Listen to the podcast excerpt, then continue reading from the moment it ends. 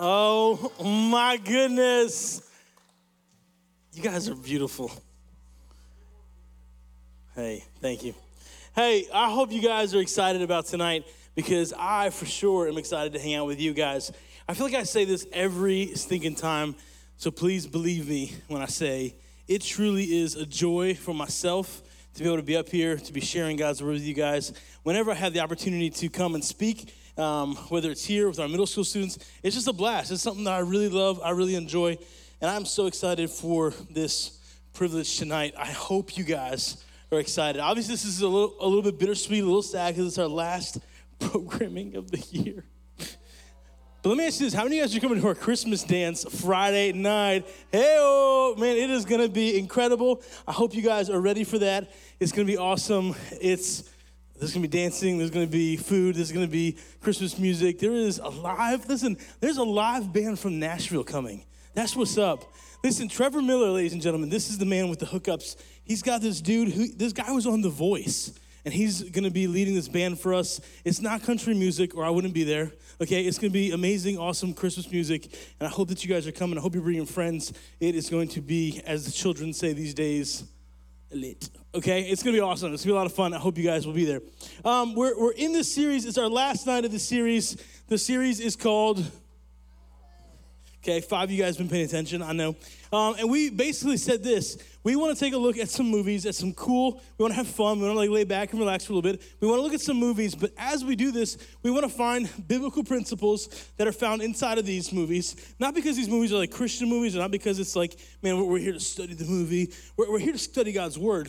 But Trevor said early on in the beginning, in our first night of this series, he said, all truth is, all truth is God's truth. That means that if you're looking at a pretty sunset and you just feel like inspired of this beauty of creation, of what God has made, that is his truth. That's God speaking to you. If you're reading a book, and I don't know if, I mean, I'm not, I wasn't an English major, okay, this isn't me, but if you're reading like a book and you're just like, oh, this story is so good. Or you read a poem or something like that, like people, people are like that. Like they just like get emotional about the truth contained in the words. But there is truth around us. There is stuff that God has put inside of artists, inside of people. And whenever we see truth, we recognize it as God's truth. And so tonight we're going to be looking at one of my favorite movies, the movie Sing. Does anybody like that movie? Does anyone like Sing? Okay, it's just a blast. If you don't like Sing, I'm sorry. You're like a mean, evil person, okay? It's just a fun, it's just like a fun time. It's a fun movie. And so we're going to be looking at this. We're going to be looking at the story. But the premise of this movie, and we'll get into some of the characters and some of the stuff, is that there's this dude who owns a theater. And he owns this theater, and he is just, the, the, the beginning of the movie starts out with him falling in love with theater. Like, he's like, like little dude, he wants to be an astronaut, and he sees the beauty, the majesty, the, the, the majesticness, I don't even know if that's a word, of theater, and he falls in love. He thinks, man, that would be so awesome one day to have a theater of my own. That'd be so awesome to pursue this dream someday of my own, to just, to just enjoy the creativity, the beauty, the majesty of all this. And so he works really hard. His dad opens up a car wash place to help him out, gets enough money to buy his very own theater, and he kind of has some big success in its heyday, but now it's kind of on the downturn. People aren't as excited about theater. They're not as excited about his shows. And so he has to freshen things up, and so he decides that he's going to have a competition, very much like the competitions we see on T V, kind of like America's Got Talent. Who's an America's Got Talent fan? Man, I can watch those for, hey, I would, I would tell you this.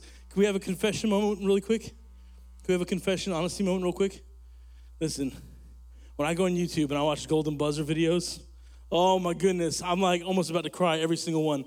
That was just incredible. And so it's kind of like a mix between that and The Voice, and he has this competition called Sing. He's got a prize for the best singer. He holds these auditions, and let's go ahead and see what happens at the beginning of the movie. Go. Thank you, thank you. I, I made that clip myself. um, so there's some characters in this movie, and we learned something from each and every one of them, but let me go through and, and introduce you to them. The first one is Mister Buster Moon himself, the koala who is in love with the theater, okay? He just has this desire to to do well, and he's just like compelled by like constantly talking, constantly like like wheeling and dealing and trying to get this this thing to take off. Then we have Johnny. And, and each one of these characters is somewhat relatable because they kind of cover every facet of life. Johnny is the guy who's having problems with his dad.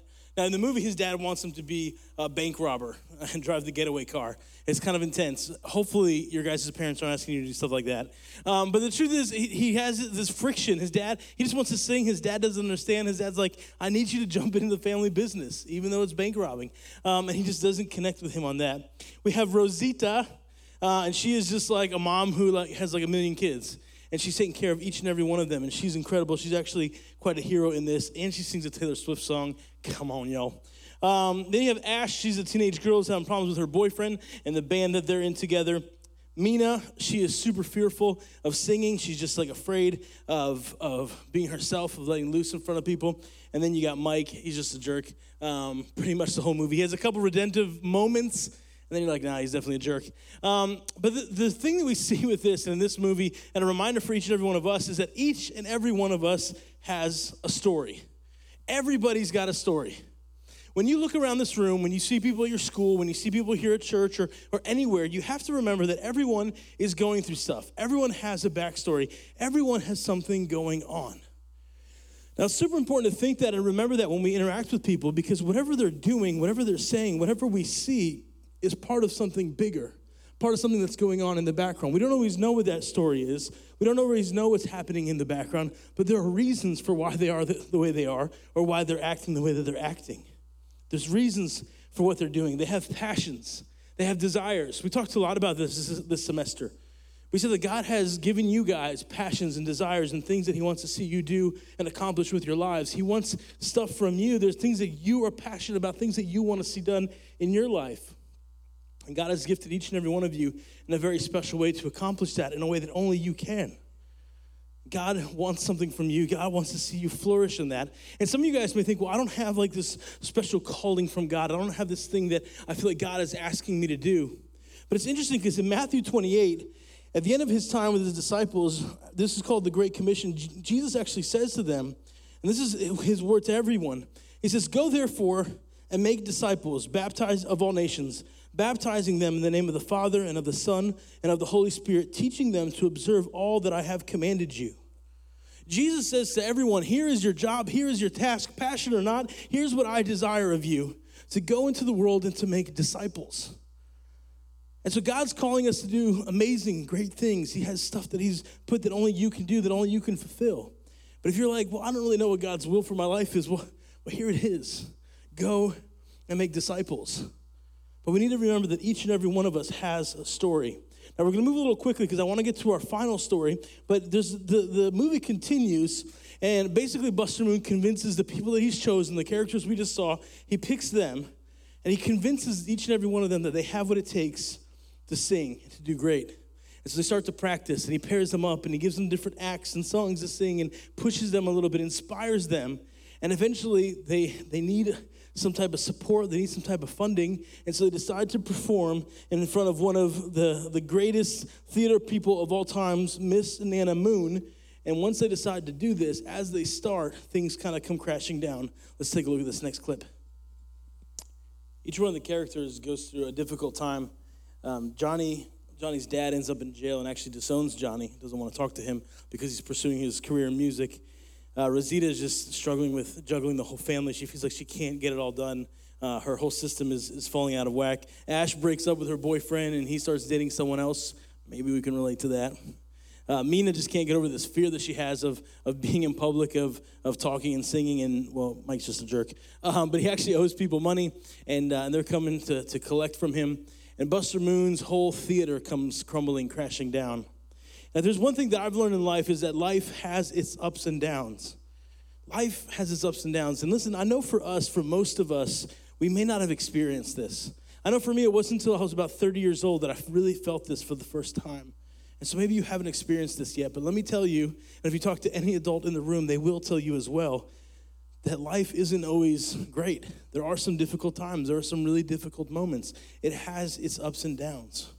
Uh, the author of Ecclesiastes says it like this. He says, there's a time to plant, a time to pluck, a time to kill, a time to heal, a time to break, a time to build up, a time to laugh, a time to cry. There, there's a time for everything. There will be different seasons, stuff that comes and stuff that goes. There are difficult times. Each and every one of us will have a struggle. Each and every one of us will face something. And some of us in this room have already faced that.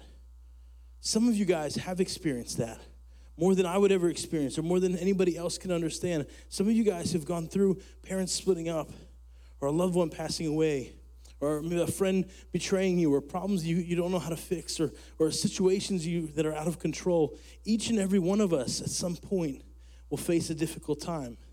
The key is, what do we do in those times? And we're going to show you a third clip, and then we're going to pause for a little bit and unpack a story in Scripture. But this third clip is what Buster decides to do in his crisis moment. Let's check this one out. He said, the nice thing about hitting rock bottom is that there's only one way up. There's a story in Scripture that reminds us of this, and that's the story of Peter, one of Jesus' disciples. And in John twenty-one, the story goes like this. This is after Jesus has died, and he's resurrected, and Uh, some people have seen glimpses of him. The disciples are still a little bit unsure. But if you remember, Peter was one of the guys who had betrayed Jesus three times. And it says this in chapter twenty-one, verse one. It says, after Jesus revealed himself again to the disciples by the Sea of Tiberias, he revealed himself in this way. Simon Peter, Thomas, called the twin, Nathanael of Cana, Galilee, and the sons of Zebedee, and two of the other disciples were together, seven of them altogether. And it says, and Simon Peter said to them, I'm going fishing. And then they said to him, well, we'll all go with you. And they went out, they got in the boat, and they went all night, but they caught nothing. Do you guys remember what some of the disciples' jobs were before they met Jesus? What? Fishermen. They were fishermen, and Jesus approached them and said, I want to take you, I want to change your life, I want to make you a fisher of men, I want you to follow me in this journey, in this endeavor. And so they set off with him, and after three years of ministry with him, after his death and his resurrection, they go back to the basics. They don't know what to do. They decide to, to go back to what they were good at. They go back to what they, the only thing that they knew, in this case, fishing, where they had started. And it says they went out all night. They caught nothing. In verse four, just as day was breaking, Jesus stood on the shore. Yet the disciples didn't know that it was him. And so Jesus said to them, children, do you have any fish? And they answered him, no. And so he said to them, cast the net on the other side of the boat and you will find some. So they cast it, and now they were able to haul it in. Then they were not able to haul it in because of the quantity of the fish. The disciple whom Jesus loved, this is John speaking, therefore said to Peter, it is the Lord. When Simon Peter realized that it was it was the Lord, he jumps in the water, swims to shore to beat the boat, and ends up face to face with Jesus. Now, Jesus does this incredible thing with the disciples in verse nine. He says, when they got out on land, they saw a charcoal fire in place with fish laid out on it and bread. And Jesus said to them, bring some of the fish that you have just caught. So Simon Peter went aboard and hauled the net ashore, a full of large fish, one hundred fifty-three of them. And although there were so many, the net was not torn. Jesus said to them, come and have breakfast. And then verse twelve, sorry. Come and have breakfast. And then um, none of the disciples asked, who are you? For they knew exactly that it was the Lord. You see, when they didn't know what to do, they went back to the basics. They went back to what they were comfortable with. They went back to what they had been doing before any of this started. Peter, the disciple who had just denied Jesus three times, is like, I don't understand what to do. I don't know what to do. I've had this difficult time, this crisis in my life, just like we see in this movie. He's like, I had something bad happen to me. I had this crisis experience in my life. I don't know what to do. And so he decides to go back to the only thing he knew how to do, fishing. He decides to go back to the one thing that he was capable of, the one thing that he was good at. And sometimes we need to return and go back to the basics for us. And in Scripture, there's this verse that says, restore to me. In Psalms is a prayer of David. He says, restore to me, O Lord, the joy of my salvation. For some of us, we have to go back to the time where we first met God, when our, when our walk with him was super vibrant, when we had joy to come to church, when we were excited about life, when we were excited about our walk with him. Maybe we need to go back and remember the time where God spoke to us. Maybe it's an old journal that we have that we have to pull out. Maybe it was at Chi Alpha. Maybe it was at our confirmation retreat. Or maybe it was a time where, where things were going better or a little bit easier. And we have to go back to the basics and go back and say, God, what were you doing then? And how can you encourage me today in that same way? And Jesus will meet us there, just like he met the disciples on the shore. They went back to fishing, the only thing that they knew to do. And he meets them there. He shows up there. And he has a conversation with Peter. The conversation with Peter is an incredible one. We're going to look at that in just a second. But before we do that, are you guys ready for one last clip from the movie? Okay, three of you are ready. It's a fun clip. Hopefully you enjoy this. Let's go ahead and play the last clip. And that's Mina. And she has what we call a redemption story. She goes from being afraid, from being timid, from being fearful, to being able to come out on the stage, rock the show, and kill it on the mic. Tori Kelly singing there, just awesome. But the truth is this, guys. Each and every one of us, we said, has a story. And each and every one of us will face some ups, will face some downs. It's what we do in light of those situations that really counts. You see, when the disciples go back to fishing, when Peter sees Jesus, the reason he jumps in the, in the boat and swims to him is because this is his first encounter since he denied him. Guys, this is a big deal. Peter was the one at the dinner table at the Last Supper that said, people might deny you, but I will never. He said, someone might betray you, but, but I would never deny you. And then three times before the rooster crows, he denies Jesus. And Jesus then is crucified and dies. Imagine the guilt. Imagine what he would have felt. Imagine the low that he would have been in. And suddenly he's on the shore with his buddies, going back to fishing, back to the basics. They see someone talking to them from the shore. When he realizes it's Jesus, he throws himself in the water, swims to shore to connect with him. They have breakfast on the beach. And in John chapter twenty-one, there's the most beautiful redemptive story that you'll ever see. Jesus speaks to Peter, and he asks him, he says, Peter, do you love me? And Peter replies, well, of course, of course I love you, Jesus. And Jesus asks him a second time, Peter, do you love me?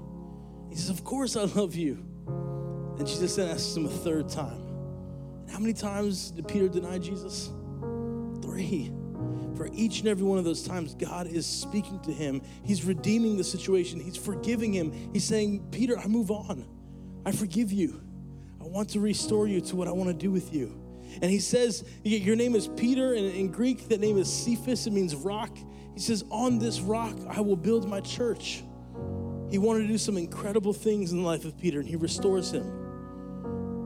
Guys, tonight's message is a message of hope, that no matter what situation you're facing, no matter what's happening, no matter what Christmas might look like for you and your family, and maybe it's not now, maybe everything is going great, and that's awesome. But maybe next year, maybe the year after, maybe in ten years. If you face difficult times, if you go through a hard place, if you don't know what to do, turn to Jesus, the author and finisher of your faith. See, Jesus, restored to me the joy of my salvation. Go back to those moments where your faith was strong. Go back to those times where God was so evident in your life that you can't deny him. And trust and allow him to work inside of your heart to redeem whatever situation you're going through. It's crazy we can sit down and watch a, a funny, lighthearted cartoon movie like this and be reminded that Jesus wants to do something incredible in your life, no matter what the circumstances are. So I want you guys to close your eyes and bow your heads. And before I pray, I just want us to think for a second. You can keep your eyes closed, keep your heads bowed. I just want you to think. Man, what's going on in your life right now? What's the situation like? How is everything going? Is it difficult? Is it hard? Are you frustrated? Does it seem impossible? And if not, that's great. I'm so happy. Maybe you got to tuck this message away in your mind for a difficult day, for a hard situation in life. But the truth is this, no matter what you face, no matter what you go through, no matter what kind of highs and then lows you will see, God wants to do some pretty incredible things in your life, and he'll redeem any situation for his plan, for his good, for his glory. Lord Jesus, I pray tonight that you would work in a mighty and powerful way inside of our hearts. Father, as we reflect and we sing this last song, may you speak to us. May you stir inside of us. And if we are here to receive from you, Father, what you have for us, would you enlighten us? Would you show us? Father, thank you for Jesus, who came to the earth, who came born like a child, grew up in the likeness of man, to one day to pay the price for our sins on the cross and to redeem each and every one of our stories. Thank you, Father. Thank you for the season that we get to celebrate this. Jesus, we lift your name up. We ask for all this in your name.